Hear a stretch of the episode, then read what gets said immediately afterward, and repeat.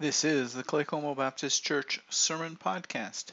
Today is Sunday, February the 27th, 2022. Today's sermon from Pastor Scott Gordon continues his study on prayer within the church as a healthy habit with Harmony, Part 2. And now for this abbreviated sermon, we send it to Pastor Scott. For the cause of Christ alone. That is the primary purpose to which we have been called. And for Christ alone, every area of our life should be lived to honor and glorify Him.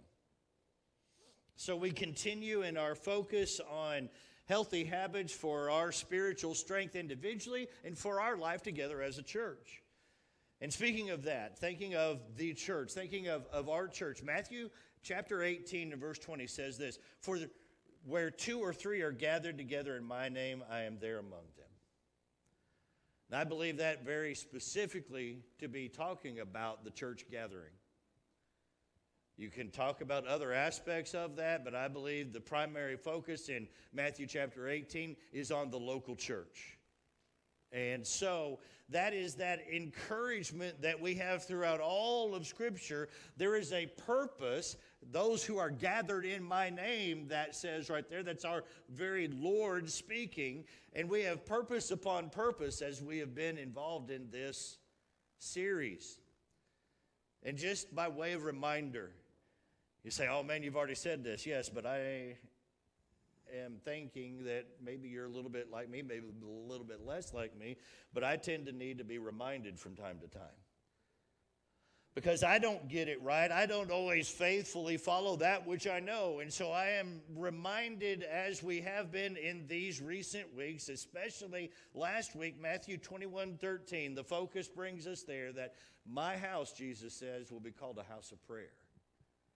And so we talked about and we have begun this emphasis on praying in harmony. But backing up for the big picture, what is the overall purpose of the habits of our spiritual life? The, the idea of Bible study, Bible memorization, meditation, that idea of reading and focusing on the scripture, of praying, and then the other habits that we will be focusing on in the weeks to come bring us to this purpose for our lives and our life together as a church. Hebrews chapter 12, verse 14 reminds us to pursue holiness. To pursue holiness. That is being set apart for the glory of God, the sake of his kingdom.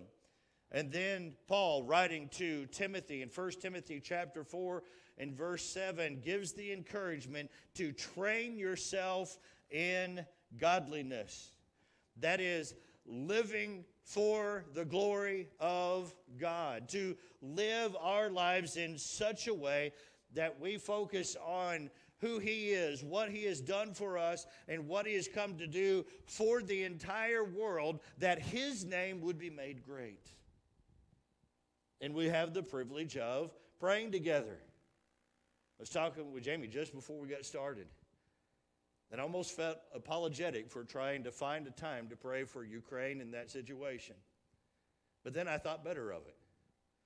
What an opportunity as we are focusing on our house being a house of prayer because we are the church, because we are to be God's people, and saying, well, we've got this emphasis already, we got this emphasis already. Oh, that's just going to be too much praying. I don't know that we could get there. I know I can't. I know that, that my own personal habit of prayer needs to be more consistent than it is. And so finding that opportunity, saying, you know what, we're just going to start there. It's on our minds, it's on every one of our minds. Situation over in Ukraine. So we're going to pray. We're going to continue to pray. And then we're going to focus ourselves today on Romans chapter 12. So if you've already got your Bible open there, as we talk about praying in harmony, let's look at these first five verses of Romans chapter 12. Therefore, brothers and sisters, in view of the mercies of God, I urge you to present your bodies as a living sacrifice, holy and pleasing to God. This is your true worship. Do not be conformed to this age but be transformed by the renewing of your mind, so that you may discern what is the good, pleasing, and perfect will of God. Then, picking up verse 3, we read, For by the grace given to me, I tell everyone among you not to think of himself more highly than he should think. Instead, think sensibly, as God has distributed a measure of faith to each one. Now, as we have many parts in one body, and all the parts do not have the same function, in the same way, we who are many are one body in Christ and individually members of one another. Man, there's enough to unpack there that I'd like to preach, but that's not our purpose today. But I do want to remind us and to kind of set up for us in these verses, and I'm very thankful for resources. You know, I, if I have an original thought, somebody's actually already thought it. If I come to share something with you that I think's original, I am sure somebody else has already shared it somewhere. So I'm thankful for those who have written encouraging books or, or, or, prayer guides and, and these different things. And that's the resource that I'm using to focus us, us on this section of Scripture, as well as these five aspects of what it means to be holy, and then applying that to our lives together as, as a church what does it mean to be a holy church? I believe we see, first of all, that we are to be sacrificial. Verse 1 says to present your bodies as a living sacrifice. We are also to be countercultural. The beginning part of verse 2 says, Do not be conformed to this age. You know how hard it is to just read this and keep moving? I'm like, but there's, eh, okay. The third aspect of what it means to be a holy church in the latter part of verse 2 is to be transformed. Be transformed by the renewing of your mind, the scripture says. A fourth aspect is to be humble. Verse 3 reminds us that we are not to think of ourselves, or that it says specifically not to think of himself more highly than he should. Then finally, in verses 4 and 5, being a holy church is being committed. We are one body in Christ and individually members of one another. If you're already going through, yeah, and I remember somebody teaching, I remember reading, I remember, then good. You, preach that sermon for yourself there uh, because I don't get to. But I want us to continue what we started doing last week as we prayed together in small groups all across the auditorium here and gathering together in our homes to be able to, to pray together along these very specific themes this week, the ones that we have just outlined for ourselves here in Romans chapter 12. I want the initial thought, overarching for our prayer time today, to be like this Lord, take your church and make us more like you. We want to be set apart for you and make us into, and then we've got four categories. So I want us to take a moment. Everybody find that group of three or four. It may look different. Actually, I hope it does look different than last week. I don't mind us praying with the same person every week, it's not a bad idea. But if your group is different, or if you want to be intentional, going, Well, I prayed with you, you, and you last week, I'm going to pray with you, you, and you this week, uh, then go for it. But let's take a moment, grab uh, groups of three or four, and let's get ready. And then I'll kind of introduce how we're going to pray for each other and with each other today.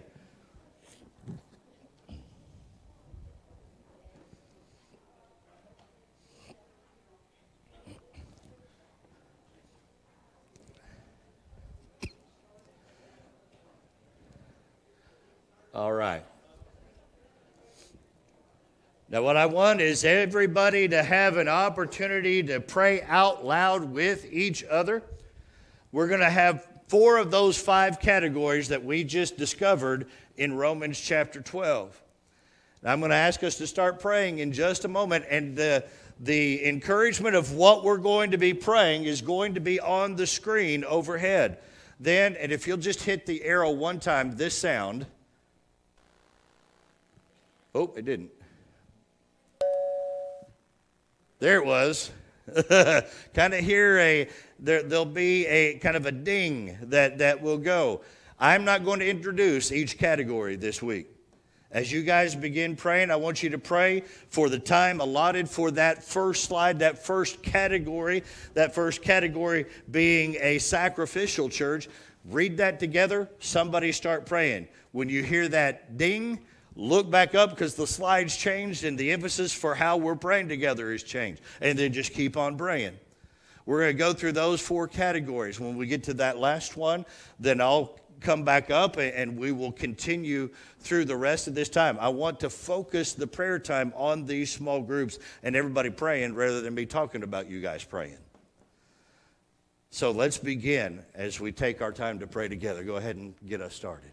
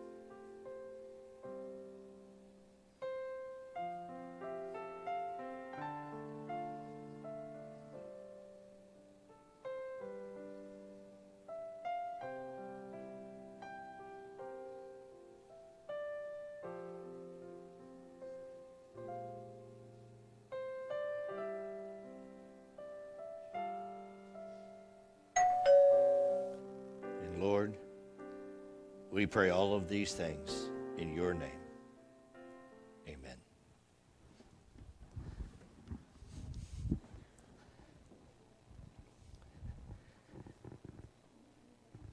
Not only praying together in small groups to encourage one another in faithfulness, this way we're going to spend a moment and in this final aspect of what it means for us biblically to be a holy church, to pray together as the church gathered. We continue our focus in Lord, take your church, make us more like you. We want to be set apart for you to make us into a committed church. You'll see on the screen it says, a committed church. We rejoice that our church is made up of different people with different gifts, all to be used to the glory of God. Our prayer emphasis during this time together that every one of us would be passionate about using our gifts in ways that honor Jesus and allow us to bless and encourage each other as we follow our Lord together because we need to know this important truth that is mentioned for us, especially the end of verse 5 in chapter 12 of the book of Romans. That we who are many are one body in Christ and individually members of one another.